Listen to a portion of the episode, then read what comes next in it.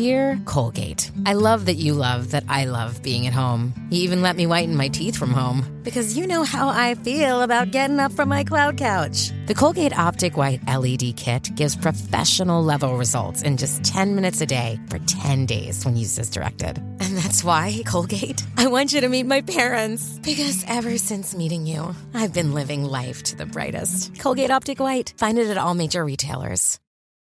This episode is brought to you by Shopify. Whether you're selling a little or a lot, Shopify helps you do your thing, however you cha-ching. From the launch your online shop stage, all the way to the we just hit a million orders stage. No matter what stage you're in, Shopify's there to help you grow. Sign up for a $1 per month trial period at shopify.com slash special offer, all lowercase.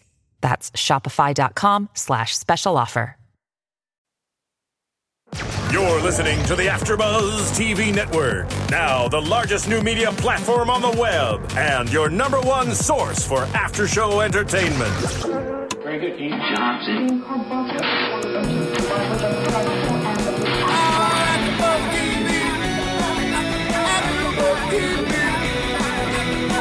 the AfterBuzz Studios in Los Angeles, California, presented by Maria Menounos and Bing.com, and streaming live thanks to Akamai Technologies. This is AfterBuzz TV's Scandal After Show. We'll break down tonight's episode and get you all the latest news and gossip. If you'd like to buzz in on tonight's show, you can buzz us at 424 256 1729. That's 424 256 1729. And now, another post game wrap up show for your favorite TV show. It's AfterBuzz TV's Scandal After Show. What is up, gladiators? We are here for another exciting AfterBuzz TV Scandal After Show. This is a very special one. It's the Scandal anniversary. Um, this time last year was the first episode of Scandal, and it's been a great, great, great two seasons so far. Um, this is actually season two, episode 18, and I want Bam to say the title. It comes from one of my favorite movies of all time, Ghosts, when Whoopi Goldberg looks at Patrick Swayze and says, Molly, you in danger, girl. You're so silly. so as always, Bing is for doing, and I'm your host, Emil Ennis Jr., and I'm joined here with three amazing co-hosts and a very special guest. Hey, what's up, everybody? I'm Cornelia. Hey, I'm Sophia Stanley. And I'm Bam Erickson. And we're joined here with the amazing... Hi, you guys. It's Jeff Perry, Cyrus.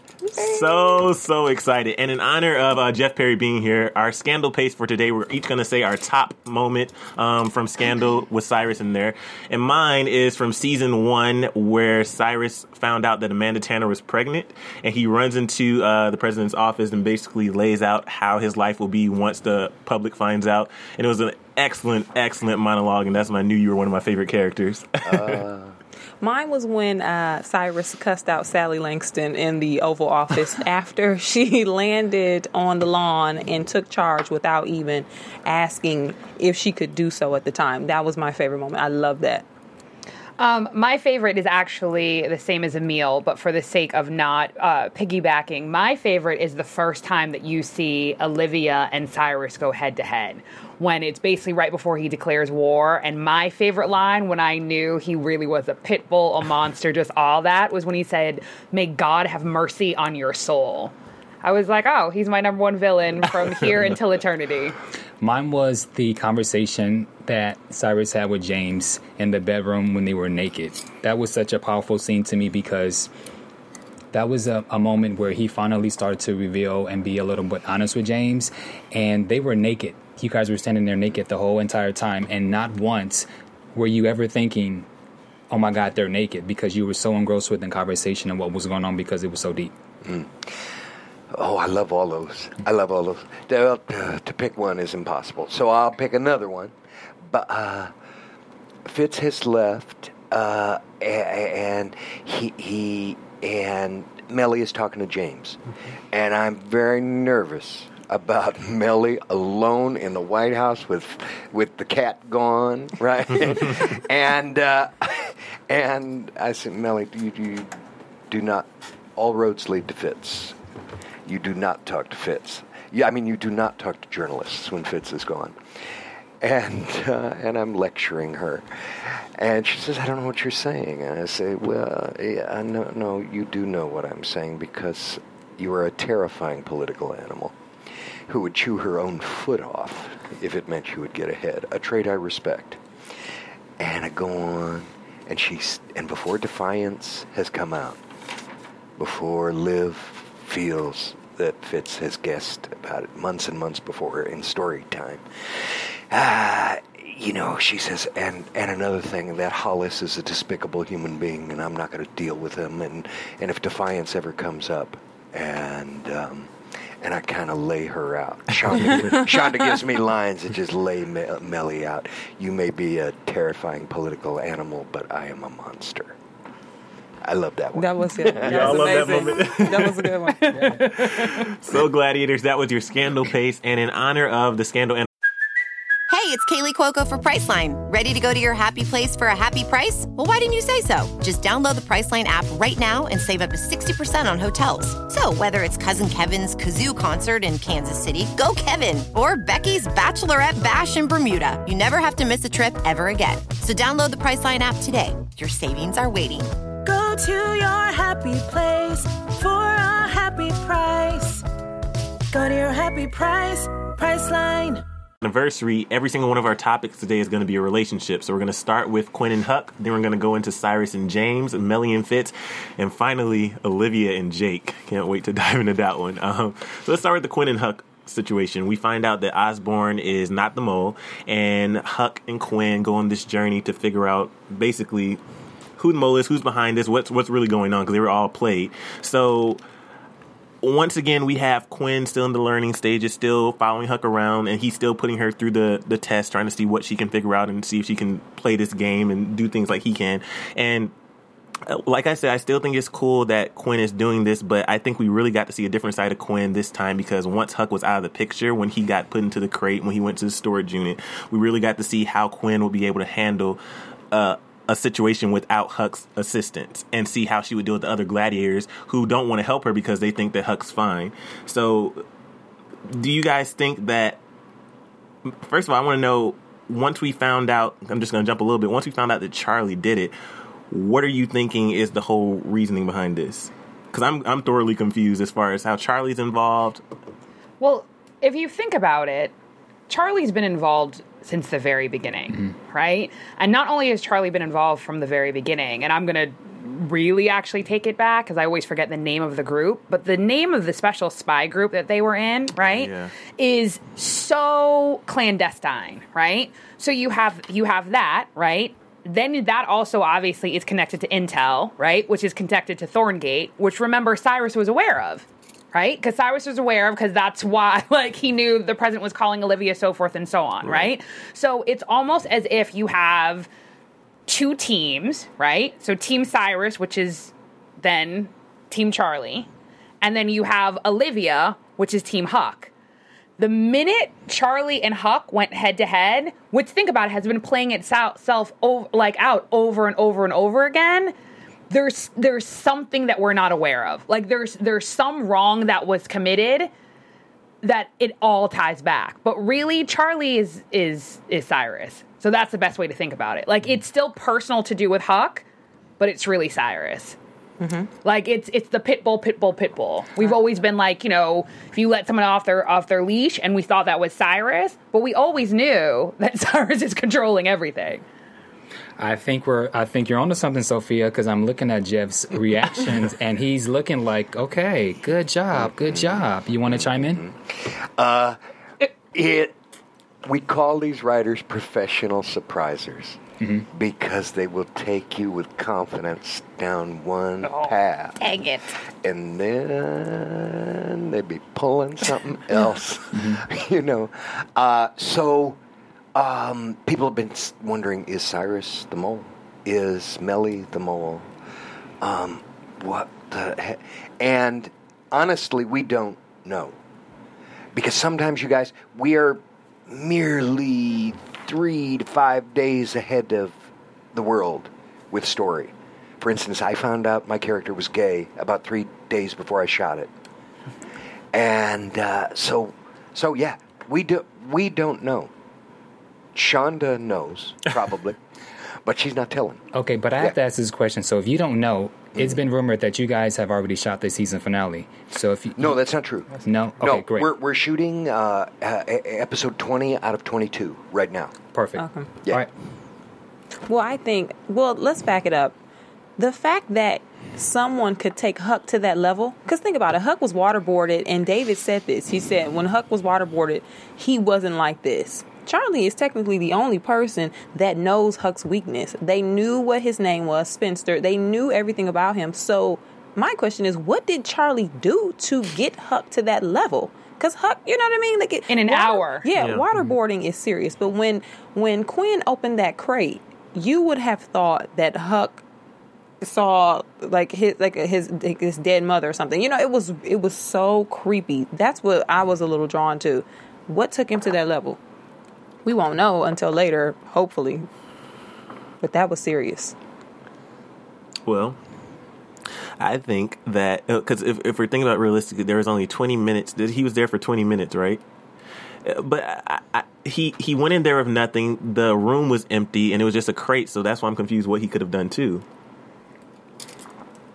I'm I'm not confused. I think I watch way too many like spy conspiracy theories. It's obviously twofold because obviously he had like some kind of a gash on his head, mm-hmm. and to me, especially in their world, psychological torture is on a completely different level. And if I'm remembering correctly, even when you know season one when they were at the diner, Charlie trained Huck. Right? That's So regardless of when Huck may have actually tortured him and basically that's when he, you know, broke his sobriety, Charlie technically is the master. Number one. Number two, way back from season one, right? When Charlie basically got bested by the student, he's been planning this entire time, let alone we've always been waiting for something to happen after Spies Like Us. You can't have Spies Like Us when they're in a room together and basically Charlie says, like, like, what's up? that there's going to be no repercussions. So to me, it's obviously something psychological. I'm again going going to go out on a limb. I think it's something to do with Huck's past and Huck's family. It's not a coincidence that last episode we had again him looking for a new family, him being so connected to Quinn in terms of her not being able to have a family. He gives her a family. It's something to do with family. The question really is is whether or not his family is his past family or Olivia Pope and Associates because arguably it could be Olivia Pope and Associates seeing what we then saw later in the episode that somebody is after Olivia. Those are just my two angles. I know I'm not answering, I'm making more, but those are my. Well, it helps put something in my mind. So obviously, we won't find out for another three weeks. Hopefully, we'll see in that episode. But before we go into the next topic, guys, iTunes, iTunes. Actually, you know what? Sorry, I'm going to cut you off on purpose. I apologize.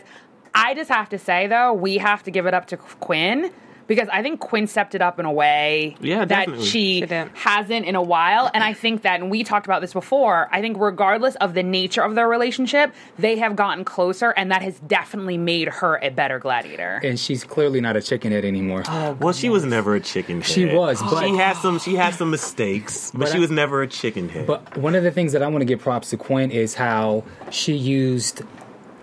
She was very smart and very um, very strategic, and she didn't give up this time. Like how she played Zeke, uh, she she was watching, she paid attention. She knew that that Zeke had brought in some skanks or some scallywags, and she brought it to his attention, and that's how she was able to get the video. So she was very smart this episode. And I'm happy she did that, like I said, without Huck, because even when they went into the uh, the morgue and they were looking at the body and she was trying to figure it out, Huck still had to give her a clue saying everything's perfect, something has to be wrong, and then mm-hmm. she had the light bulb go Yeah. off in her head. Mm-hmm. So it's nice to see her figure things out on her own. Well, that it, you know, real quick, the student always has to take the role of the of the of the leader sometimes, mm-hmm. and that's what happens with Huck down. Quinn is now the point person, maybe for Huck's type of work because Huck he was in the corner. He's not com- he's not coming out of the corner. Yeah.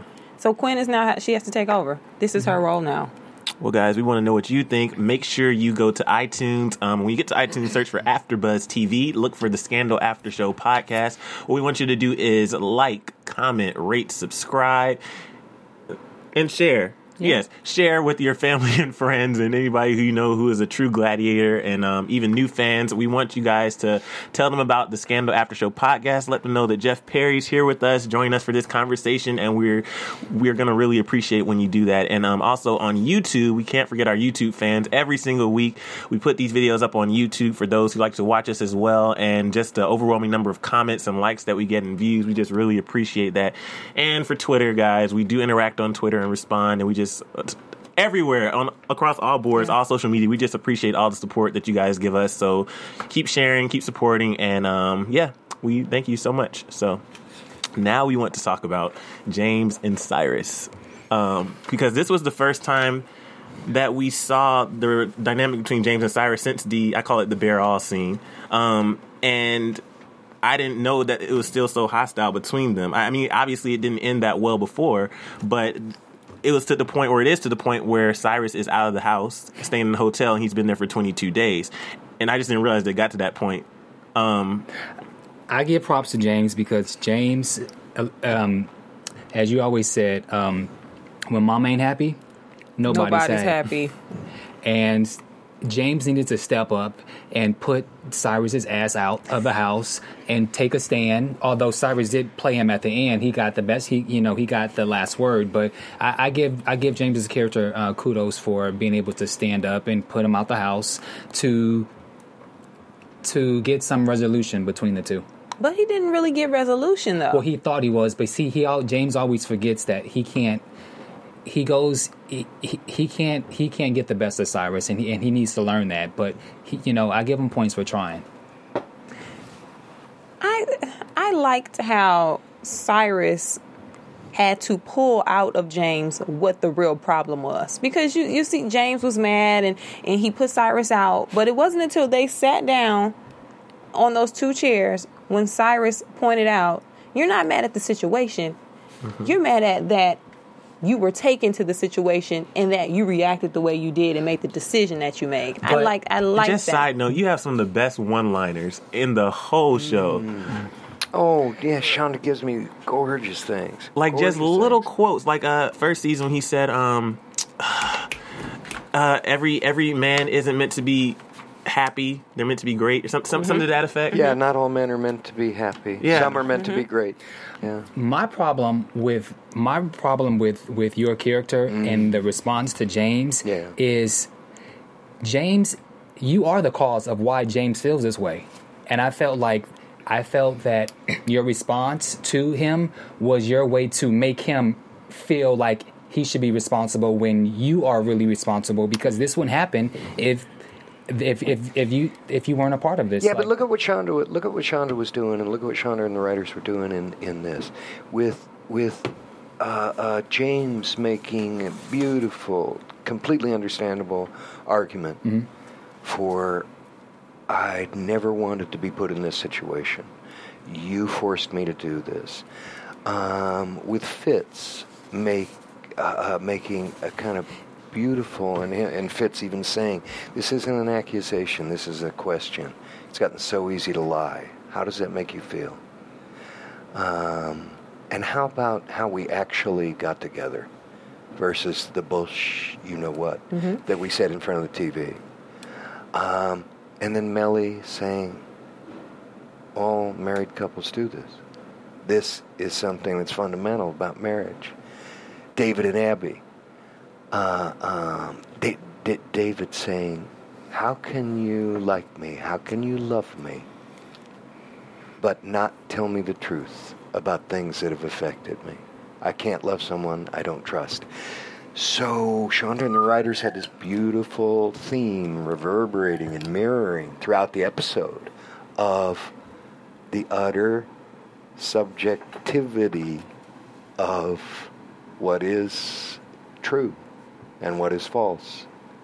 And you have to own your part of every situation.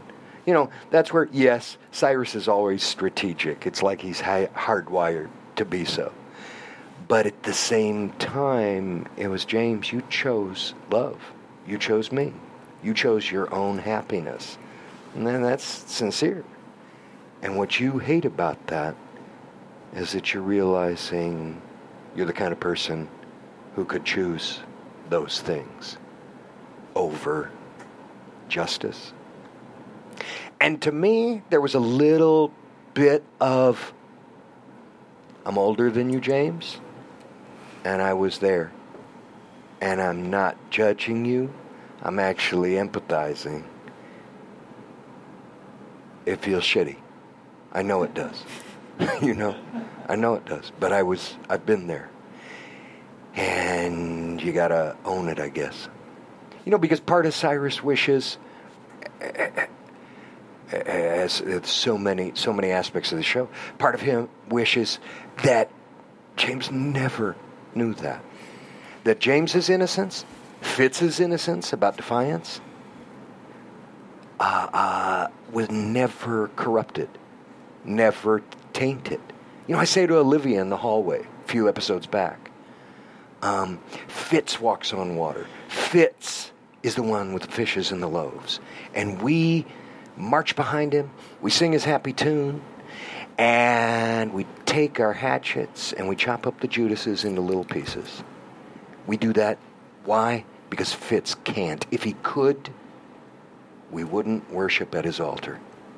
And so there's a way of saying, you know, hey man, somebody's got to do it. It's how I'm wired. But I'll do it for somebody I believe in. You know? And it's that weird alchemy of what? Mercenary meets idealism. Yeah. Now, going back to what you just said, you said, you know, before you had the monologue where you talked about Fitz walks on water. Mm. And this episode, Fitz told him about Verna. Do you think Cyrus opi- Cyrus's opinion of Fitz will change now that he knows that he's capable of killing somebody? Because technically, you don't walk on water when you, you know, you're a murderer now. Things are different. So, do you think Cyrus will treat him accordingly, or will he will he still hold Fitz in that light? I mean, I love this about the evolution. It's like, and it's and it's what I think is is quite beautiful about the writing and and and organically true is that they keep changing. They kind of go from innocence to more knowledge, and sometimes the knowledge it really hurts. Uh, I no, I think. Uh, um, I think it's la- almost, you know, there was a big brother, there was sometimes a father son relationship with Fitz, and sometimes, you know, it feels like I'm servant and he's master, and sometimes I'm father and he's son. And, uh, no, I think, uh, no, I, I, no, I think I love him. I think I love him. I think I, I think he's still the real deal. And I kind of hold on you guys, just you know, as an actor and as trying to empathize with Cyrus, that uh, uh, I would not do this for someone I didn't believe in.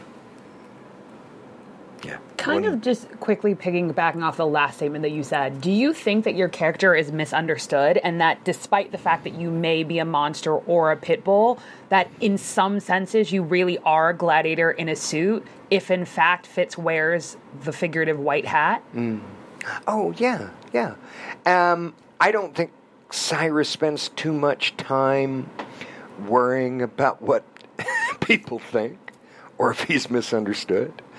Um, uh, but uh, but I. Uh, uh, uh, I, de- I definitely think he is a soldier for a cause. Yeah, yeah. I'm just going to piggyback off of the, the, the last couple of comments and, and make a slight prediction. I actually, especially in reference to what Jeff just said and the lines that he recited, that Fitz and Cyrus are going to be closer than ever. Specifically, the beginning of, of, of this scene starts with Fitz knowing that he's at a hotel. Obviously the way that Cyrus says Mr. President, like he's basically saying like that's not the normal scope of our relationship, right? Cyrus has been out for a while. He even, you know, even when he's talking to Olivia was like, you know, I just he made like a boat reference and he's like I'm not ready to get get rocked off the boat. You know what I mean? And then the fact of all people since Defiance Fitz has been struggling with who is he? What is he capable of? He had thought prior, right, that he could basically take off all of the facade with Olivia and be his true self, right? That then he hit a wall. Olivia isn't who she said she is, right? Again, I've always said that the two people who are on some levels the most honest are Mellie and Cyrus. He tried with Mellie, that didn't work. He's kind of realizing the most honest person in his camp is Cyrus. Right? And he, especially if you go back to last episode, that little confrontation regarding, I think it's whatever, Remington, Op- Operation Remington, that basically was Cyrus saying, whatever you've done, right? Cyrus may not know at that moment what, in fact, the totality of that is, but we know that if he's saying you did things that you had to do in honor for your country, your duty, so forth and so on, arguably in the grand scheme of defiance, that includes killing Verna. Yeah. I think that him now knowing that Fitz is capable of doing that in in pursuit of honor, as well as it takes a little bit of that naivete that I think Cyrus always flicks at Fitz. Like he always thinks he's a little bit too immature. And by that one action, in pursuit of justice, and I'm gonna go on a way limb there, on a way it's like it's what you do things in war murder for murder is just murder, right? Right? If you kill someone with no cause, it's murder. But if you kill someone for a larger cause or in an act of war, that's theoretically not war. I mean murder. Do you see where I'm going with that? So, is killing Verna murder? I don't know. I think it's going to make them closer. I think it'll make them closer too. I think it'll Right. make. I think it, Cornelia, I think it also make them closer because there was something that Fitz said to Cyrus that was kind of touching. He says, "Don't give up if you love him." We've never, as Sophia said, the president and Cyrus have never had any kind of conversation about relationships. He says that, you know, he's basically saying, I'm the president and I keep on here to the streets. I know what's going on. I know that you have not been at home for 22 days. I know I'm the president. I'm, I know I know everything. And then he goes into this whole relationship thing. So that was really that was really a beautiful moment to see the president of the United States having this conversation with like his main man. And and honestly, and honestly, Fitz really can't have the conversation with anybody because Cyrus is the only one who doesn't judge him. Yeah. Whenever whatever happens with Mellie, Mellie judges him. She holds everything against him. Olivia is mad. She's Olivia's hurt about the relationship that Fitz supposedly has with Mellie. He holds she holds that against their relationship. Everybody has a problem with Fitz. It seems like except Cyrus because Cyrus knows about Olivia. He's like he's like okay whatever. It's So not what- my business. He said his piece first se- first season. Yeah. Now he's like whatever. So what who cares? Yeah, he's like, so what? Who cares? He knows about his relationship with Mellie. He's like, I really don't care. I don't have time for this. Like Cyrus is the only person who lets just lets Fitz be Fitz, and he's just like, as long as you're doing your job, I could care less. My question is as far as the relationship with James and Cyrus goes, um, I remember, I still remember the day we found out that Cyrus was gay. We were shocked. And I remember, I think Ben was It like, was wait, I missed that. I was like, I missed it. He's gay? What I love Yeah. about the characters, though, in this particular show is that even though they're gay, it doesn't define them. Hmm. And you know, there's been previous shows where in the past where we still were dealing with the homosexuality, where it's become so much a part of the character that it's part of them to the point where it's always in your face. Mm-hmm. And with this character, we know that Cyrus is gay, we know that James is gay, but it's not something that is in our face or that we feel like we have to address all times in our minds. It's, it's just, it's not. Does You that make almost sense? forget. Yeah. You because almost it's, it's not important. It, it's important in certain situations, but it's not important to the point where we feel like we need to constantly defend it or constantly. Uh, I just like how Shonda addresses it and then how she puts in current topics. We have the gay marriage, we have gay adoption, and then not just gay adoption. Gay adoption is a black baby, like just little things like that. How do you feel about playing such an important character like that? It's a, it's great.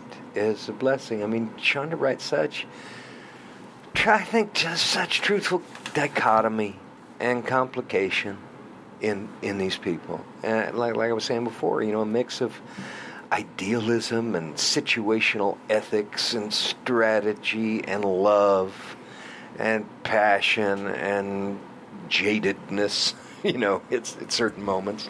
And you just feel like, wow, man, this is this is this is gorgeous because a fair amount of popular TV writing kind of goes for the easy one-dimensional um, here, this is this person in this box, and this is a person in this box, so you can all feel comfortable about what they're going to do every time, and that's who they are.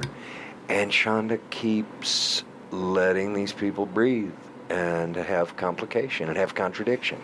Just for actors, man, it's great. Like the naked scene. Mm-hmm. I, I wrote to her. I said, Shonda, you, you gave me, you know, she she was just saying, Jeff, I loved how that scene went, and I said, Oh my God, Shonda, you you you, gave me this character that I've been able to live with, who is who loves work that requires absolute compartmentalizing of the truth, um, which politics does, and media does, and optics do, you know, and and and requires also a lot of repression of here's what's public, here's what's private, here's what's public, here's what's private, and uh, and then the one person I true one person I truly love, love, love, um, you know, as a life partner, and and it feels like maybe Cyrus's first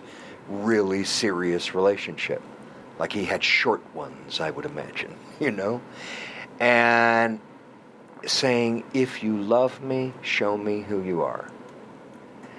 And I said, Shonda, you you you put this friction together of someone who spent years not showing who he is and not showing his full hand. It's like a gigantic professional poker player, uh, this kind of political pro. And he's being asked to reveal himself. And I said, simultaneously, then you're asking me as an actor to reveal myself. And that's what we actors live for, to try try to do that well. I Uh, said, God bless. You know. I also thought it was an. Oh, go ahead. I also thought it was a great scene when you revealed that you wanted to do counseling, and James was like, "Okay, well, there's the private, there's the public part," and I thought that was I thought that was brilliant of you too. Yeah, yeah, Gor- yeah, g- gorgeous argument. and felt very truthful. What am, you know, Cyrus? What am I going to say?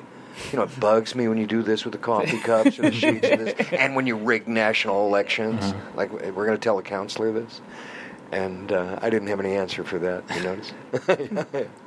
Now going into Mellie and Fitz now, when we opened with Mellie and Fitz, we saw that Cyrus was trying to convince them to do this interview for the public. This is the first interview since the shooting, the first in, in, interview interview since um, the birth of America's baby.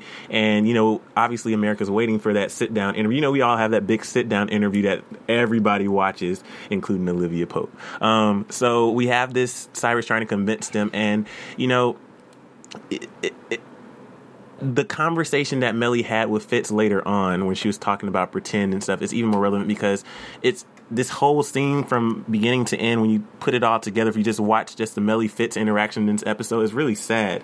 The the way that and I don't know just like Fitz asked did I really do this to you? I, I'm sorry and he apologized. Like Mellie's the way Mellie is, and I don't know if she's always been like that, but the way she's become is just sad to see that she's in that state now to the point where, yes, what some of the things she was, that she was saying was true, but in her mind, what they have isn't real. It's, I can't. I actually go ahead, Camelia. Well, it seems like Mellie thinks what they have is real, but real to her is the facade. Right.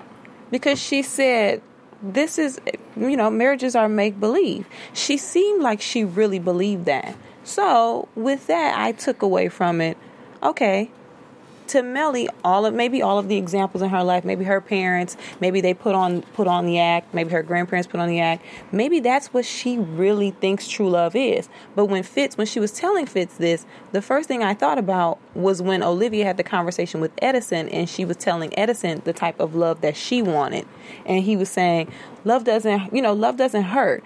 Olivia seems to want this complicated life and this this love that's not defined and based on Mellie's description to Fitz, she wants to define love too. So Edison and Mellie are on the same path as far as what they expect from a relationship. And Fitz and Olivia technically are on the same path of what they desire. They want like that true burning love. I, I that's I mean, as soon as she said that, I was like, oh, okay. I took it back to Olivia and Edison and Pudding Pop. That's what we call Edison. yes, I heard Pudding Pop. Yeah. But I guess my thing is, uh, go ahead. This is a thing, though, and I, I say this again and again and again. Mellie is a truthful, honest character. Like in that moment when Cyrus is basically trying to prep them for the interview, Mellie looks to Fitz for Fitz's lead, right? Mellie never does that. Why is she doing that? Because from last episode, she's actually concerned about him. Now, this is where it gets tricky. Is she concerned about him purely for him on his own? No, it's as it relates to her. But theoretically, isn't that what all relationships are? Right? Technically, all relationships, by their very nature, are selfish. Now, we always think of selfish as a bad thing. Maybe it's selfish in the same point of when we look at love, we look at it that I love you so much that literally just by you being happy, that's all that I need. Right? So that's that kind of that that esoteric love that we all kind of want, right? But maybe it's just as long as you're getting what you want and I'm getting what I want and we see each other in a way that is okay with both of us, then that also is a form of love, right? Because even if you look back at the other woman, she was like, you stand by them. Like at the end of the day, without Mellie, Fitz couldn't be Fitz. Because go back to how they originally met, right? And a thoroughbred, and the fact that Big Jerry came from dock workers and slept around and got drunk and did all these other things and therefore could never be president they had to quote unquote clean up their fa- family line, right? Breeding to get him to be president right? Because again, this entire, and I'm not going to say the entire show, but the entire show is about Fitz choosing whether or not he wants to be president. In choosing whether or not he wants to be president, he's choosing what path he wants to go down. So, piggybacking off of what Jeff said in terms of choice, even when Cyrus is talking to James, it's all about choice. We all make choices, right? In terms of who we're going to be with. And obviously, Mellie was aware of the choice. She was aware that she was there to be bred. He was aware that he was being set up by Big Jerry, and they all entered, enter, entered into it willy nilly. My issue has actually always been with Fitz that Fitz can't flip flop. Like Mellie always says, I didn't change. It's fit to change, Yeah. right? So, kind of on some levels, like, how dare you now kind of bring this up and basically be like, did I do this to you? Yes, there was one aspect of it that was caring, but I'm going to go out and be the one who's hated here. There was a, a, an air of condescension, right? Like he's he's giving too much power away from Mellie. Mellie makes all decisions because Mellie wants to make a decision. She doesn't fall into things and all of a sudden is like, "Oh, woe is me." Don't do that, right? And that's why when she talks to him, notice even her posture. She speaks very directly to him, even when she's somewhat being loving. Like, no, this is what married couples do. Like the the the fantasy is the reality because you love each other. That's really what she's saying. Yes, and I liked how that was. She checked him. This is the second week in a row that she's checked him, and you know that whole thing with the relationship of how the two of them came together. Mellie's last words was powerful. She was like, "This is a marriage. Marriage is pretending. Even relationships, uh, uh, long-term relationships, are pretend. You have to pretend that you like those in-laws when you really don't." I'm one. We we pretend in relationships. That's just the way that it is. And she got the last word, and she really, I, I Mellie gets props because. But, but it's one thing to tell Fitz something like that and to believe it to be true, but it's another when the person you're telling it to doesn't believe it to be true. So she said this whole speech to Fitz and said, This is what married people do, this is how it goes, you're doing this, blah, blah, blah. But- Fitz heard her and he understood her perspective, but he doesn't believe that's what real love is and what a marriage is. But I so do- she was talking to him, and the whole time he was hoping for the type of love that the other person that he was dating wanted as well. And I disagree. I disagree. disagree with you. Oh, I- uh, basically, okay, because basically, short version is he's obviously rethinking about Olivia, and he does this every single time. Right when he's about to make a move to Olivia, he basically has like a come to you know what conversation with Mellie. Mm-hmm. Does that make sense? And is like, aren't you tired of this? Because he wants her to say yes, so that he can now do what he wants to do without feeling guilty. And not only that, but listen, he had a conversation, Fitz had a conversation with Cyrus, giving him advice about if you love, if um, if you, what did he say? If you love him, don't um, Don't give she up. goes, Don't give goes, up. Yeah, he goes, It- but you do love him. Don't give up on him. If you love him, just don't give up. Now, why do you think he's saying that? Because Olivia. Right. So again, like I said, my point is Mellie is saying this stuff. This is what marriage is, and Fitz is like, But- "Yeah, I hear you, but I'm not giving up on the person that, that with the type of love that I want." Mellie, Gotcha. what you're talking Okay, about gotcha. doesn't apply. Okay, to me. I'm going to bring it back and, and uh, to, to Cyrus for a minute, and I, I don't want to know what everyone See, thinks, that's what I love Jeff. about that. I love about that. That's simultaneous truths. Because there's a part of Fitz going, let me go. I'm not strong enough to do it. Give me permission. Give me permission. And another side of him going, we're wired differently. We're wired differently. Hmm. Yeah. Yeah. Yeah. Go ahead. Sorry. No, that was that was actually what I wanted. Exactly what I wanted because I think also to me, and it's going to resonate with me f- for a while, is that if we really just jump back to Cyrus and James, but to all the characters, right? When we think about love, in an ideal world, what you do want is to literally bare your entire soul, your your mind, your body, and your spirit to another person and have them like that person and love that person in its totality, Yeah. right? However, there's an insecurity in all of us, right? That we try to either put a facade or our best foot forward or who we think the person wants, right? That is one of the most painful things to put up a facade, move forward, build a relationship, then get to a point where you feel secure enough to take that facade down and have the other person say, I don't like it, And put it back up. and put it back up. No, mm-hmm. right. Theor- and mm-hmm. theoretically, that's what happened with Cyrus and James. That's what happened with Fitz and Olivia, mm. right?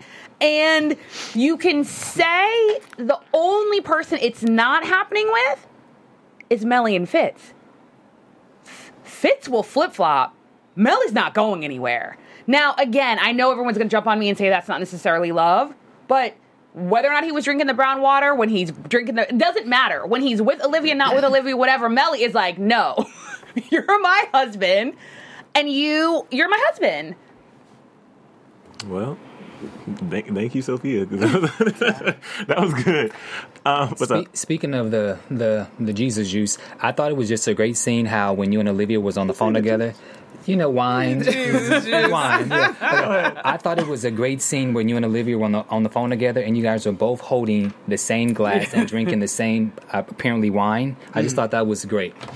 So let's go ahead and dive right into Miss Olivia Pope um, because I know you guys have a lot to say about this. Um, Olivia, Olivia was invited to, um, or Jake called Olivia and said he was coming over. She denied and said that she couldn't do it. And there was a moment where he said he would cook for her in the kitchen that she never uses, and then she didn't catch that. No, she did did. catch She it. She did, but I mean, I, I mean, she Okay, did, but she didn't. You know what I mean? Yeah, she did, but she didn't. Yes, she did, but she didn't. And she, I mean, because obviously you wouldn't automatically think somebody's stalking you just for That's that. right, right. Um, but she she caught it, but she didn't catch it. And then later on, after she sees Fitz and Mellie on the TV and their whole interaction, then she gets some takeout food and she goes over to Jake's place. When she gets to Jake's place, I remember we all like rewinded. He shuts her phone off after she steps out of the kitchen for a little bit. He st- shuts her phone off so you can't get any calls. And then She goes to get her. Oh, that's phone. good. I didn't catch it. Now, was I thought that was Olivia saying goodbye on her phone. No. See, that and was I Jake. thought that too. Remember? I thought it was Olivia making a decision. No. no, it was Jake. Because Olivia turned her back and was talking about, you know, dinner and yada, yada, yada. And Jake goes into her oh. purse Oh, and he turns the oh, good, phone good. off. That's the Okay. second time he touched her phone. Go ahead. Ma- Okay. Now, I've always disagreed with the fact that you guys said that Jake is creepy. But that kitchen, I've always disagreed. This is my opinion. Now, the scene in the house with them together, I felt Jake was, it reminded me of For Color Girls. You remember when the guy raped the girl because he was in the house? It was very, it was, he- Dang, he, man. was, he was, he was very possessive. He didn't want her to drink wine. He forced her to drink beer. Like when, um, when she was getting out of bed the first time, where you going? I'm getting some water. It was, Well, it we was, have to we have to remember though. I mean, he is. I, I, uh, yeah. Here's the thing, because everything has two sides. We have to remember that now he knows Olivia knows that Osborne is not the mole, and whoever is behind this, the black guy, I don't know his name, the black guy he's meeting, Joe Morton. Yeah, whoever is behind the or giving him all the orders, he has to shut Olivia down and make sure that she doesn't do what she does to find out who the real mole is, and everything's gonna mess up. So, with that being said, I still think he's creepy, but at the same time, he's doing his job. And and I'm gonna interject again. Do you remember when? And I can't remember the name of the episode, but when you had we had the billionaire, uh, the billionaire who was With the did young won the wife? IPO, right? And remember how Ab, um, Harrison and Abby are in the car. Abby fell asleep. Her phone keeps ringing. He basically looks at her phone, sees that it's David, and puts it back. That's the nature of who they are. And I still contend that in a weird way, if it wasn't Olivia Pope, we wouldn't think Jake is creepy. Ironically, that's what they do. Like Jake is Huck. Like they put surveillance on people all the time, like in in in defense of whoever their client is. And until on some levels we know who the client is, we somewhat have to reserve judgment. Now I'm gonna talk out of both sides of my mouth. Mm. If the client is bad, he's creepy. if the no seriously, if the client is good, he's not creepy. He's doing his job. And and sometimes you have to do things that are outside of the rules, again, like Olivia Pope and Associates, for your client to either protect protect them or for justice. Well, take I, it. put I'm not in- saying that, I'm not saying that he's creepy. I'm just saying that some of the things that he was doing, like I understand that Olivia, she likes to kind of be controlled a little bit in their relationships, but he went. I felt like Jake went a little overboard. He was way too aggressive, and it was kind of scary. I think he was creepy, and I will say this: Let take it, take this, take scandal out of it, put it in real life. Very basic. If you went over a guy's house, you already said earlier you're not sure if you know that much about him or who he really is, and you get out of bed and come to your purse and see that he cut your phone off. Why are you in my purse? That's take this, take take Olivia out of it. Thank you. You were in my purse. You would call your homegirl and, and would say, "Girl, he went in my purse. He turned my phone off. He's creepy. Jake is a creep."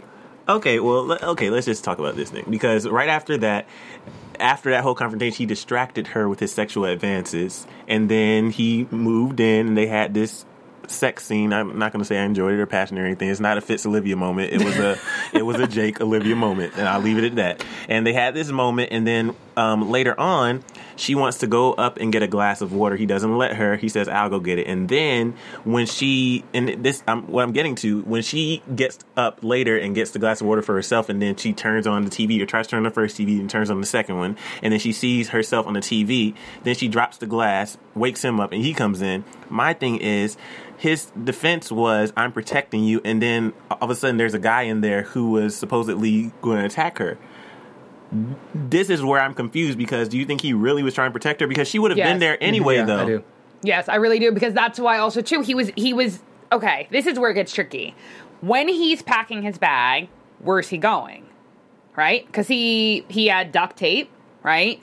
There would look like some kind of sweatshirt, and then he took his gun from the back of his pants and put the the gun in the bag. Right. right? So was he potentially going to kidnap Olivia?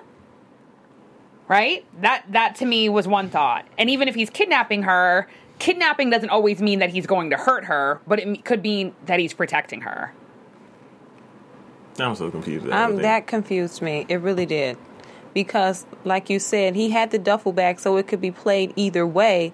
But again, he the fact that he was trying to get her to stay there, it could be read different ways. You know, I don't know. I don't know. I'm really confused. I want to see what happens. What are your What are your thoughts? Well, you know, here- here's two levels of it. Of my Navy buddy that I go all the way back with, that from the little bit we've been given about this Operation Remington, that it's a logical backstory that Jake was part of that, and that there's a real bond of trust between them. And when Fitz can't trust anyone lately, he goes he goes to Jake. Um, and Jake, on one level, is really doing that job, and on another level, is really, sincerely, not not only strategically, but sincerely, fallen in love with her, maybe, and attracted to her. And then there's another level that only Shonda knows or is still figuring out. Uh, uh, of of wait who is above Jake that Fitz knows nothing about that none of us know anything about or do some of us know about it you know? I, that that I don't know. That I don't know The moment where Olivia, because we saw Olivia when he pushed her down, she hit her head, she was bleeding, that took her to the hospital. Just real What's up? quick, and I'm just going to ask, and I'm not going to talk about it here. Did anyone think when he moved her head and goes, "That's who I'm protecting you from"? Did anyone think that it was Fitz before they I showed? did. I did. Yeah, and I want to know on Twitter, on YouTube, on iTunes. Go ahead. That's exactly what I thought. Uh, But when she was in the hospital and Jake was telling her, this is what you have to say, blah, blah. And then um, when Fitz comes in the room, the moment where I really thought Jake was creepy was when Fitz was leaning over her um, on her neck right there. And then you saw Jake give her the look from outside the door. I took that as Jake finally knowing who she was talking about the whole time. Time, Because yeah. if you if you this whole time, if Jake would have known exactly the dynamic of Fitz and Olivia's relationship, it would he would I he would have approached it differently. But Fitz came in, all Jake knew was that he was spying on Olivia for Fitz. He wasn't really sure why, but he knew Fitz was a little emotional about it. Fitz comes into the room and goes and comes into Olivia's body as if they had some type of relationship. That was Jake's first time seeing that. So as a guy, I would be like, oh, so that's why you have me following her. You're in a relationship. That's what she was talking about this whole time. Why? That's why you have me following her. This whole setup. and they just consummated reason? their relationship. Right. because the most literal thing that Fitz has said you know script wise was Olivia's not who she seems Yeah. Mm-hmm. you know, uh, uh, and Jake thought, okay, okay, this is my oldest Navy buddy saying this. Okay, I just have one quick question. When Fitz was leaning in, I felt like Fitz was kind of leaning in for a kiss, and Olivia kind of fell back a little bit. Or was it just It me? looked like she turned her head a little bit. I I I thought that too, but I don't know. It could have. I don't know. I thought he was not being um, romantic sexual. I thought he was being. This scared me. I'm scared that you're hurt. You know, You And know? and there's a more hug than any attempted kiss. I thought. completely and i think it's it's so cyclical and i could be even wrong but i'm gonna guess that it's the same hospital that they took fitz to when fitz was shot yeah. Right? So again olivia got in the bed with him when she basically was like i need you to wake up because that at that moment she she was literally faced with the reality of her love for him and the same thing is coming back around for fitz. What was so unnerving to me was let's just put this in real time. She for the first time has basically let someone into her life who's new because edison theoretically isn't new wasn't new right she then opens up with fitz and they had sex for the first time in two years and fitz basically was like this was a mistake and basically for the first time calls her his mistress right she meets someone new, even though, again, and I've said this before, she said her gut was telling her something was wrong, but she didn't listen to her gut. She then sleeps with this man, and no less than presumably 30 minutes to an hour after she's had sex with him, she finds out that he basically is watching her on multiple videos and then all of a sudden ends up in a hospital room and he's telling her some backstory that she needs to lie and tell people about, and then Fitz walks in and has to connect all these dots that, oh my goodness, Fitz has been spying on me. This guy's been spying on me. Did Fitz tell this guy to sleep with me? Yeah, and in, and and I love that writing. You know, in like four seconds, Yeah. you see Olivia go. They know each other. They've known each other a long time. They he- Fitz employs him. Oh, wha- uh, you know, trying to put all that together. Oh, I love that. and that's where we end it.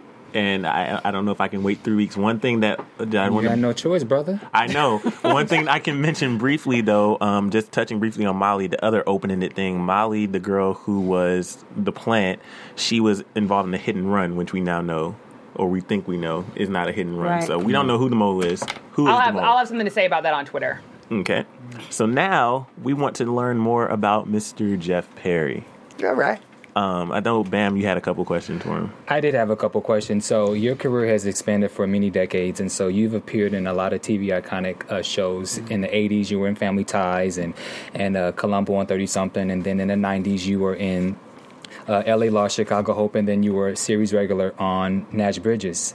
2000, then you go Frasier, ER, West Wing, Lost, Prison Break, and then of course Grey's Anatomy. So my question to you is. You've made appearances on all of these TV shows for the past three, four decades. Now you are a part of Scandal, which obviously will be an iconic show, and you play such an, an iconic character. So, how does that feel to be a part of something, not just from a you know a guest spot, but now you are Jeff Perry, the man who plays Cyrus, such an important uh, character in today's society, and it's gonna you know be on. It's gonna you know this show's iconic. So how does that feel to finally be a part of of a series that will go down in in uh, in history, such as the ones that you've appeared in? I think it feels good. no, I love it, you guys. I love it. I love it. We've been and the whole the, the whole little village that we are. It takes about 250 of us, apparently.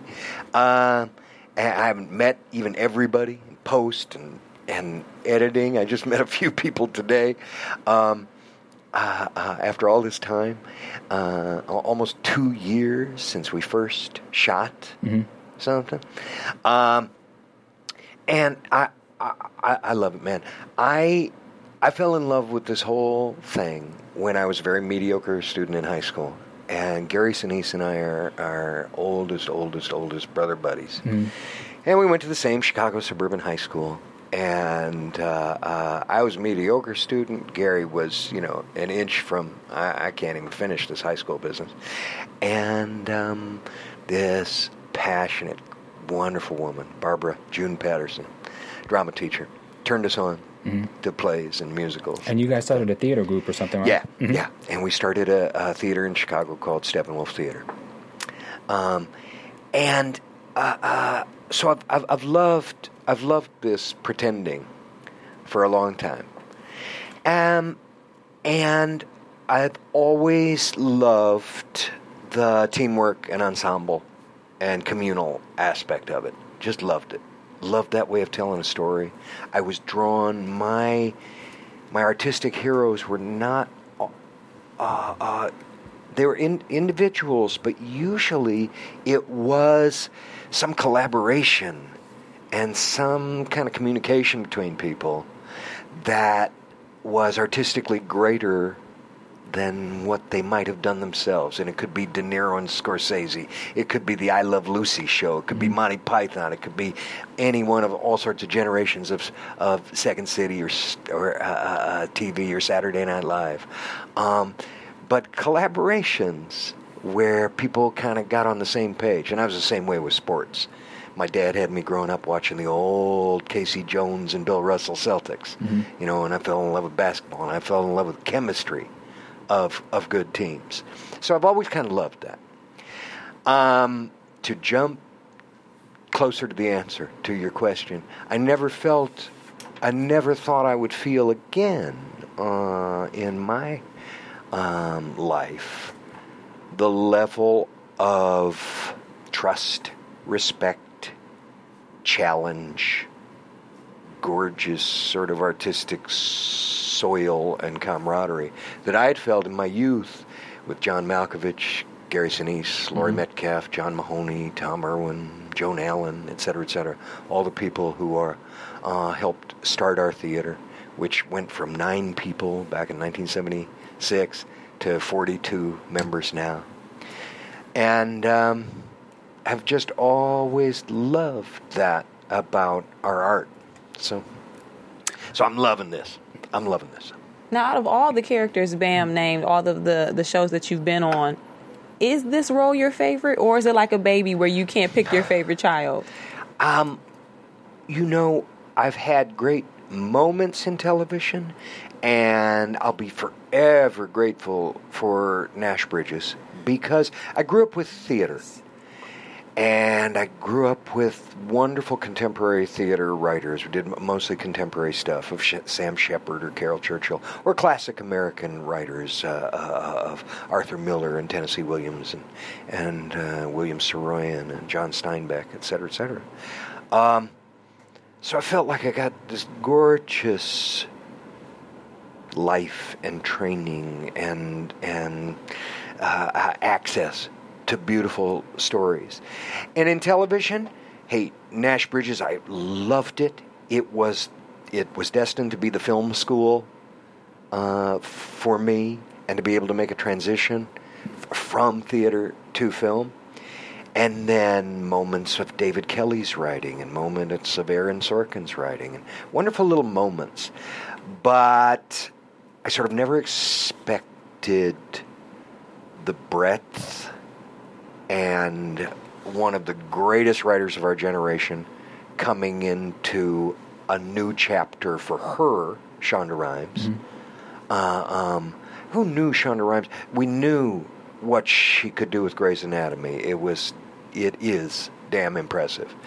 Um, but then to take on a whole new genre of political thriller and cliffhanger, you know, it was uh, uh, sort of ten years after Grey's Anatomy started, uh, and then to have all of the what rhetorical skill, like like gorgeous, practically biblical Greek Shakespearean kind of skill in the writing, you know, uh, um, uh, uh, of both relationship and event. I can't think of great female examples because I'm not well read enough, but it reminds me of of you know what Mark Twain or a Charles Dickens were capable of, or in Shakespeare, because they were populists and could you know could could j- make you want to sit on the edge of your seat and go what's happening next? What's happening next?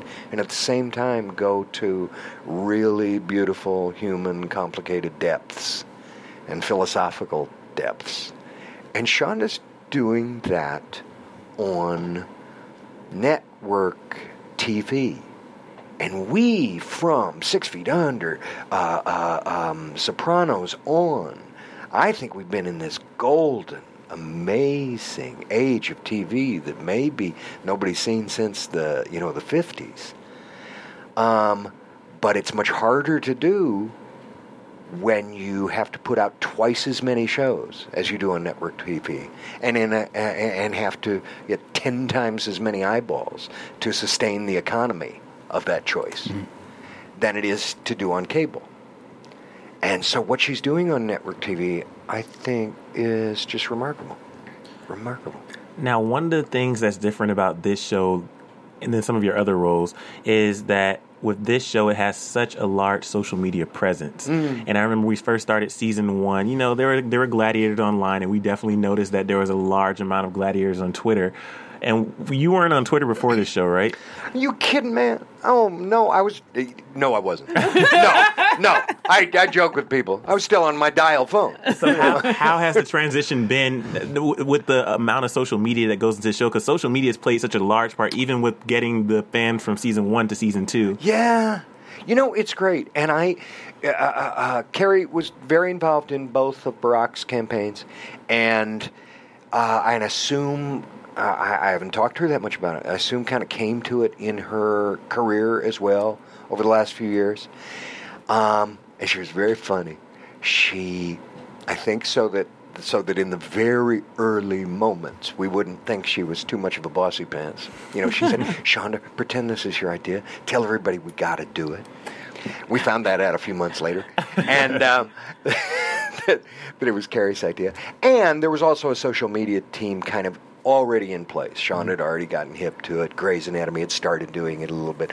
But Kerry went nuts about it, and Shonda went kind of nuts about it too. Of yes, yes, let's embrace this like crazy.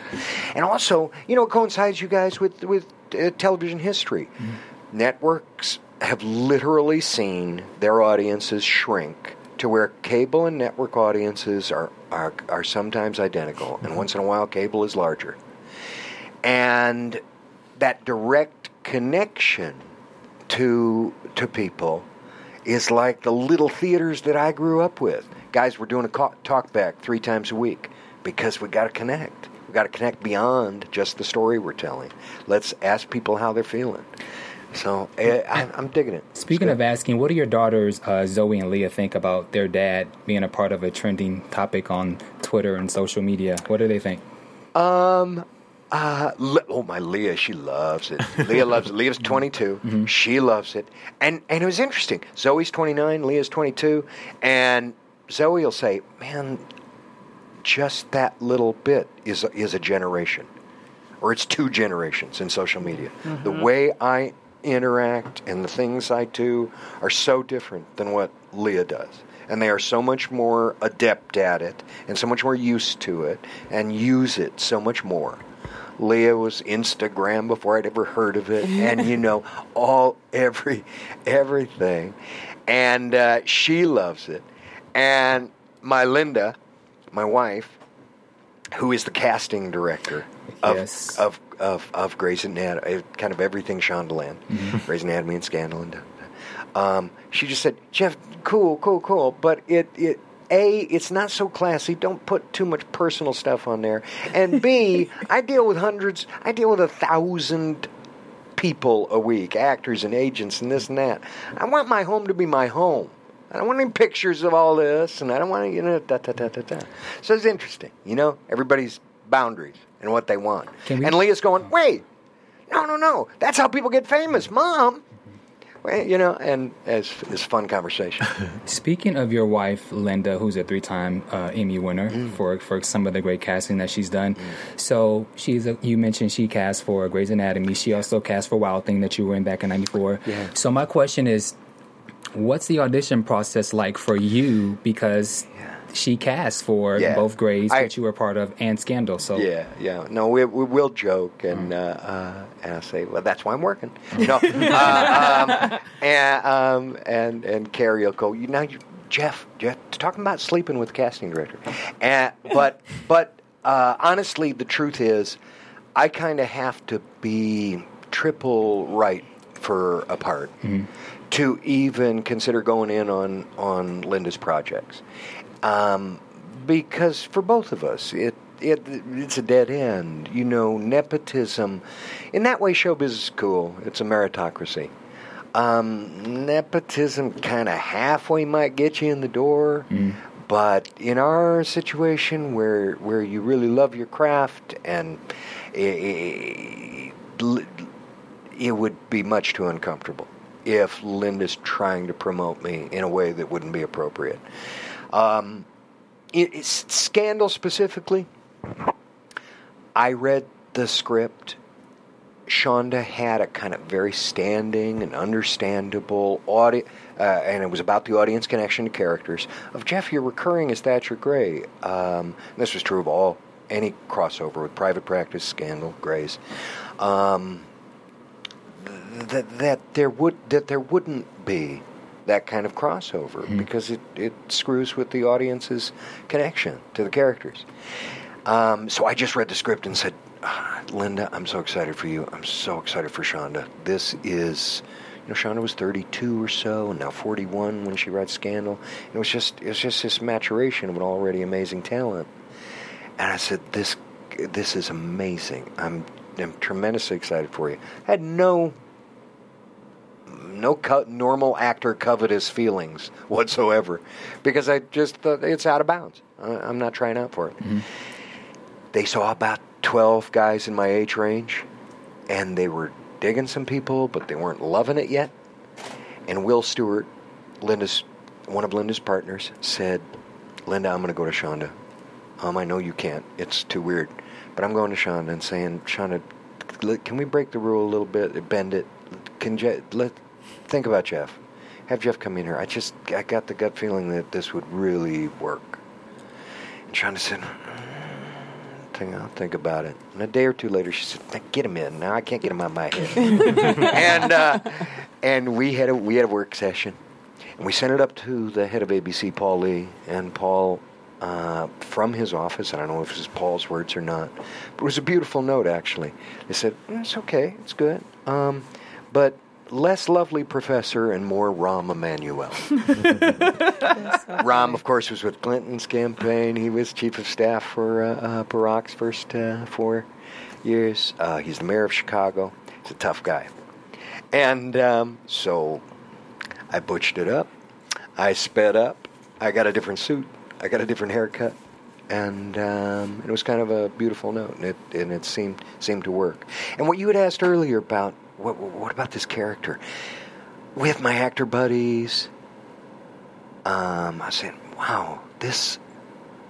I've ne- there have been parts of this guy that I've played a little bit, but the, this particular alpha male and the politic, the seasoned political strategist. First of all, I'm ignorant about politics.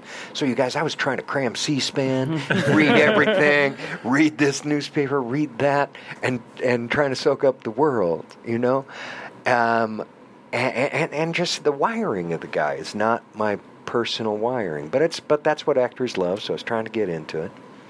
Then I'm talking to this high school teacher that I referenced not too long ago, a couple months ago, and uh, and she, I said, Barbara June, I've been telling people I never played this part, and here I'm talking to you, and I'm realizing you cast me as Iago hmm.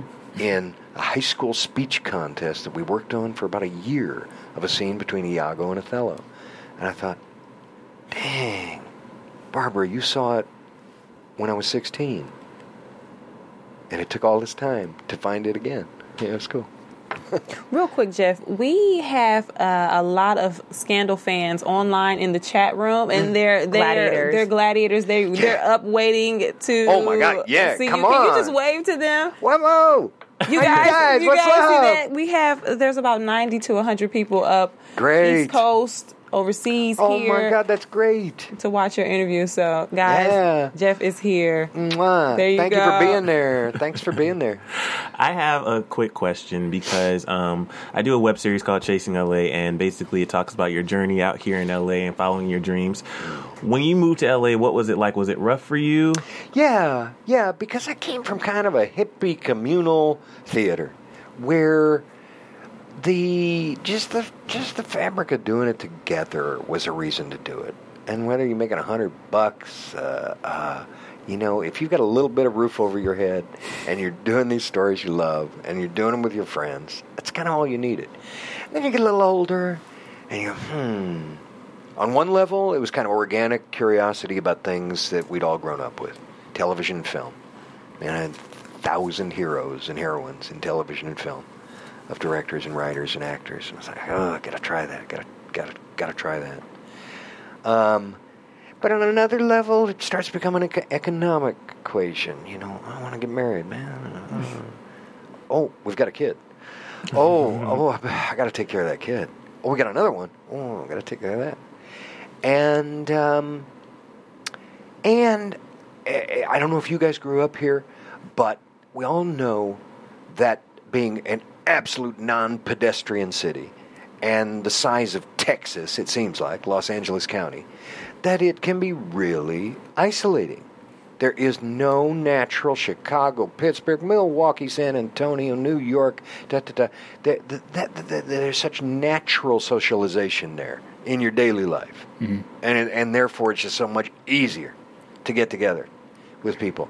And here this can be a, it can be lonely and isolating. Um, and and, I, I didn't have to try out for stuff for 10, 12 years at the beginning of my life. So it was kind of a freakish, that's just not the normal actor route, you know? Uh, um, so to go, to feel like I had to win uh, um, and kind of hat in hand part of of an actor's life was at times really rough, really rough. Yeah, yeah. Um, but the love of it and the lack of any other skills um, gets you through. do you do you actually think though the fact that you have actually in fact been so committed to your art and that you at the very beginning set a foundation of community that it's not a coincidence that you ended up on a show that just from everything that we've heard is all about community and art Uh, yes. what you said. Yeah, I think that's not a coincidence. Yeah, I, th- I think that's uh, um, that's the good part of the universe going. You know, yeah, yeah. Will you direct again? You directed, and I, you directed my so-called life. I Will you directed direct- one episode Yeah. of My So-Called Life, and I discovered what a shitty director I am. um, uh, I love teaching, and I've always taught scene study with other actors because it's kind of like actor gym. Um, and then, and it is, it's kind of a different. It's it's. I've always loved the process and sitting five feet away and face the other direction and watching people work. I've always enjoyed and had pretty good facility at, uh, oh, great, great, I see what you're doing here. Let's try this, let's try this, let's try this. Um, that's different from steering a whole story. Uh, and, uh, um, and the steering of a story, I'll get these passionate urges, usually with very actor centric, actor oriented pieces over the years with theater, which which I've done six, seven times, um, where I go, oh, I, I have to direct that. I really want to direct that. Uh, um, but but with with camera work, I kind of dreamed about it. I thought about it, and I thought, oh, this this would be great. I, I should be able to do this. Um, and I tried again a couple of years ago, and I shadowed a veteran TV director who's directed on Scandal, Bethany Rooney, eh, on uh, Crossing Jordan, Mhm. because we had a really fun experience with me as an actor and her as a director. And I was in about day six out of the ten or so, and I was going home and trying to make charts of shots. And I said, Bethany, God bless you. Thank you for letting me do this, but I hate this. I hate this. This is so much about the architecture of shots and so much about time management. I'm horrible at both. I'm only good at the acting coaching, and that's really a, actually a pretty small percentage part of what uh, television directing is because of its the speed that it needs. Speaking of speed, Scandal has a really quick pace. Is there anything you can tell us what we can look forward to in the next couple of episodes leading up to the uh, finale? I can tell you, and you can tell from the previews, that there's some amazing, gorgeous delving into part of what you guys were talking about tonight of Huck and Huck's past and of Huck's need for family. A lot of stuff gets gets explored there in this in this next episode. Um, and where? That's all I can say. we know we know how strict Shonda is, but so we're very appreciative that you even gave us that information. Very respectful. I appreciate it. What about your character? Is there anything that you can tell us?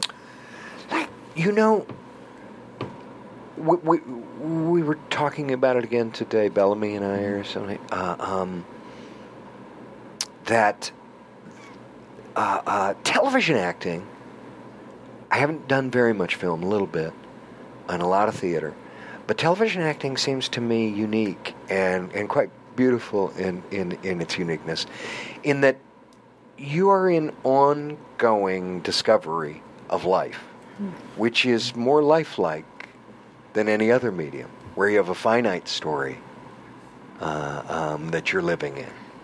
In theater, you're repeating it over and over. In film, you kind of know the whole, you know the whole thing. Here, you're in the I don't know that we're in, you know, you know, in life, and uh, and it's very, it, it's it's it's a thrill. It's very interesting. It's very very unique. I think in in actors' lives. Yeah. On set, who would you say is your most favorite person to be around? Well, you, uh, uh, Tony and Bellamy and I, and Liv and I, have uh, uh, the entirety of almost access to each other, and and I only get to cheer and love up Columbus and Katie, you know, and Guillermo and Josh and everybody, you know, from we hang out at each other's houses a bit, and we'll watch an episode together. Uh, so, uh, sometimes a couple days before, we'll get from from the editors uh, an an episode and kind of figure out some of our tweeting. and um, and mostly just because we love to hang out. I tell people this cast it's like an 11 year old girl's sleepover. we gush so damn much. I mean, people love each other, but but uh, uh, so I I just I Darby I, I adore I adore this group. Um, I, I, Tony and I I feel like in our short little two years of life, you know, that we've had time together, you know, it just feels like brotherhood because we've spent so much time together and trying to figure out backstory and talking and loving the work and hanging out. Da, da, da, da, da. So you know, so we're, we're really close, and I feel crazy close to to uh, uh, Kerry because it was kind of like my one connection to the whole Olivia Popeness. Yeah, but they're all good. Yeah. We're like, yeah. okay, well, um, tell us about tell us about the first time that you guys actually met because I know you guys you guys do table reads, right? Yeah. hmm So, were there any cast members that you knew prior to taping uh, season one? Katie Lowes, I knew a little bit. She was in a summer school that some of us started at Steppenwolf Theater in Chicago. Mm-hmm. Maybe, I don't know what, five years prior, six years prior, or something. So I knew Katie a little bit. Um, I wrote Tony a fan letter for the direction of his film, uh, A Walk on the Moon, you know, maybe 10 years prior, or whatever it was. Mm-hmm. Great movie, you guys. Great movie. uh, um, Viggo Mortensen Diane Lane, Liev Schreiber, etc. It's beautiful. And um, and did I know anybody else? Did I know Bellamy, Guillermo? No, no, no. It was. Uh, I knew of Kerry a little bit because one of my oldest other Steppenwolf brothers, Terry Kinney, who helped start the theater, me and him and Gary gathered the first group. Um, Terry was in Save the Last Dance with Kerry. Mm-hmm. And so I kind of knew of her from knowing that film. And, uh, but no, I didn't. Am I, God, am I forgetting somebody who was like my oldest friend? no, no, I didn't. I didn't really uh, um, know anybody, but you could tell so quickly. Um, there's a funny expression. Uh, um, that's kind of like gallows humor, ER humor. If uh, you want to hear an actor bitch, just give him a job. um, and it was kind of the opposite here. People were uh, uh, just tremendously excited about, and and something about the confluence of. I kind of love. I love an aspect of this group that I love. It reminds me of the Clippers. For put up with me, people who hate basketball or don't care about it at all. But I love the Clippers because here's a franchise that's just been you know trodden upon forever. And then the last couple of years, you see a Jamal Crawford who's been around for 13 years, and you see a young stud like Blake Griffin, and then you see Chris Paul, who's been in New Orleans, and a great player, but But all these kind of all these chops coming together and finding a chemistry and being appreciated in a platform that they hadn't quite enjoyed yet. And they might be two years in the league or 14 years in the league, you know? And, um, and that's what it felt like with us. That everybody, whether it was Katie, the youngest member of our group, or me, the oldest, coming to a place in their career where everybody just kind of could naturally go, wow, this is great. Now, Bam ran down your a portion of your acting resume. You're such an accomplished actor. There's so many people out here who are trying to make it, not even out here in New York, everywhere. What would be your advice? Because you talked earlier about the love and the passion for your craft, and even as hosts, we have our love and passion for hosting like different industries. What else, or what advice would you give people besides just the passion and the craft to keep them moving towards that goal when it seems like it's not going to happen for them? I, having grown up with an equation of um, self determination. And that was kind of a happenstance, you guys, of, of schools uh, that I realized, you know, uh, um, with, a, with just a little bit of hindsight of, wow, this sort of public high school gave us this permission through this passionate teacher to actually work on our own um, and said, go direct a one act play, go do this, cast your friends, da da da da. The same thing happened in our uh, college program, in our university program, where I met John Malkovich and Laurie Metcalf, and et cetera, et cetera. Little, little uh, small state school, Illinois State University in the cornfields, a couple hours outside of Chicago. And uh, um, that was that was that was kind of gigantic because it was you figuring out what you loved and how you like to do it and figuring out your taste and having the time for trial and error. Um, so, what feels like an equation of I need permission to work has to be turned into um, I'm going to create the work.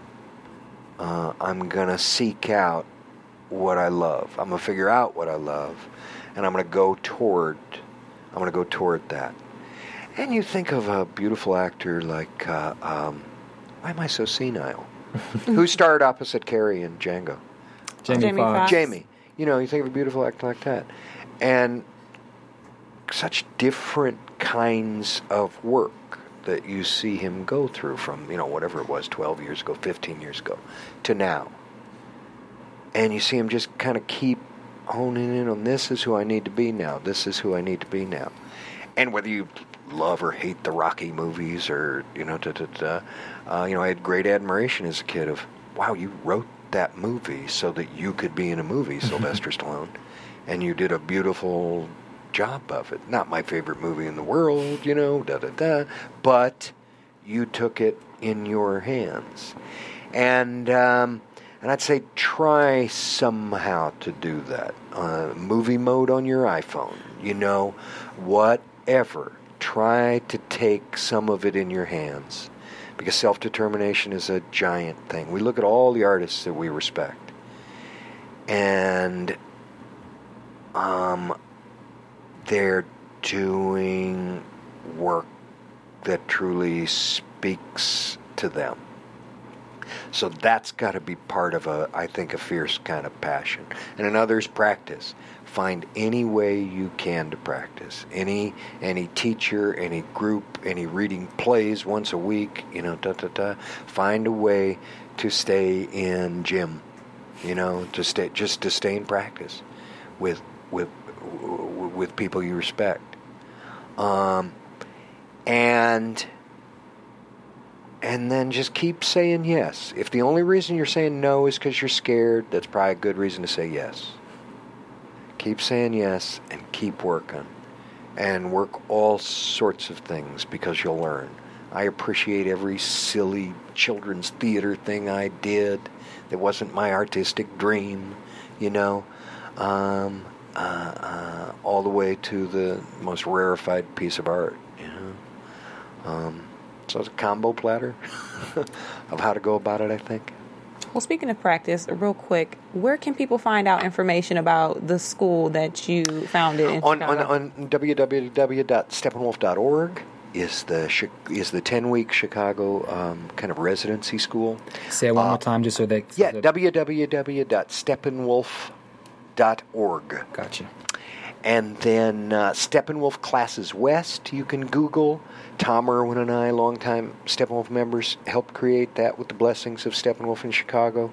And those are one once a week studio classes. And my wife also runs casting director workshops for, for actors. And Bethany Rooney, who I mentioned, has run uh, um, on camera technique classes. And, and uh, uh, you can find that on the web too. And what else are you working on? Just to wrap it up, besides Scandal, or is there anything else coming up, or is the Oh, Scandal take up uh, all your time? Oh, uh, Tom Verica, who is a director producer on on Scandal, and Cullen Douglas, who is uh, uh, he guested. You guys are Scandal freaks, so you'll love this. um, he's had big parts in, in Grey's Anatomy and, uh, and a lot of episodic stuff, but uh, uh, um, uh, Cullen Cullen guested as the little um, tape recorder guy that Olivia hired. Oh. Right? Bobblehead. Right? Yeah. Yeah, bobblehead. anyway, Cullen has written a very beautiful uh, story from a true situation uh, uh, of a screenplay. And Gary Sinise and myself and Terry Kinney and Tim Evans and Doug Bost are partners in a, uh, about a five-year concern now called Steppenwolf Films. And we're trying to uh, get that up as a passion project. You know, it might probably be ultra low budget, but uh, um, trying to get that going. Yeah. Perfect. Awesome. Well, we're so so happy that you were the first series regular from Scandal to come. We had a guest uh, star from the show come, but you're the first series regular to come. Bless us with your presence. So we're just super super super excited that you came in. I loved listening to you guys. You are so knowledgeable, and I love your instincts about the material, and you were teaching me stuff about it. It was great. Thank you, Thank thank, you. you. so much. Thank you for joining Yeah. us. So we're gonna go into news and gossip right now, guys. AfterBuzz TV News. So we have some um, exciting, exciting news. Um, Tony Goldwyn and Kerry Washington were on the cover.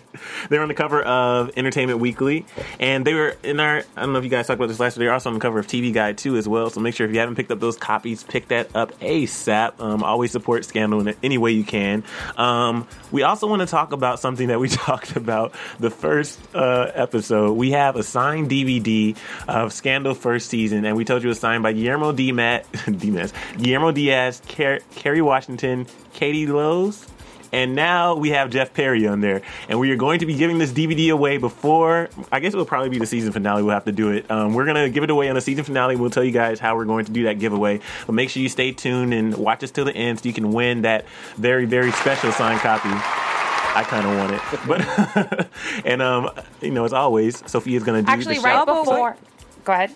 Oh yeah, We have a gladiator birthday. Oh, that no, was no, no. this week. we got Sophia a gift. Happy birthday, Thank you very much. I'm an April Fool's baby for everyone who doesn't know. It's very fitting.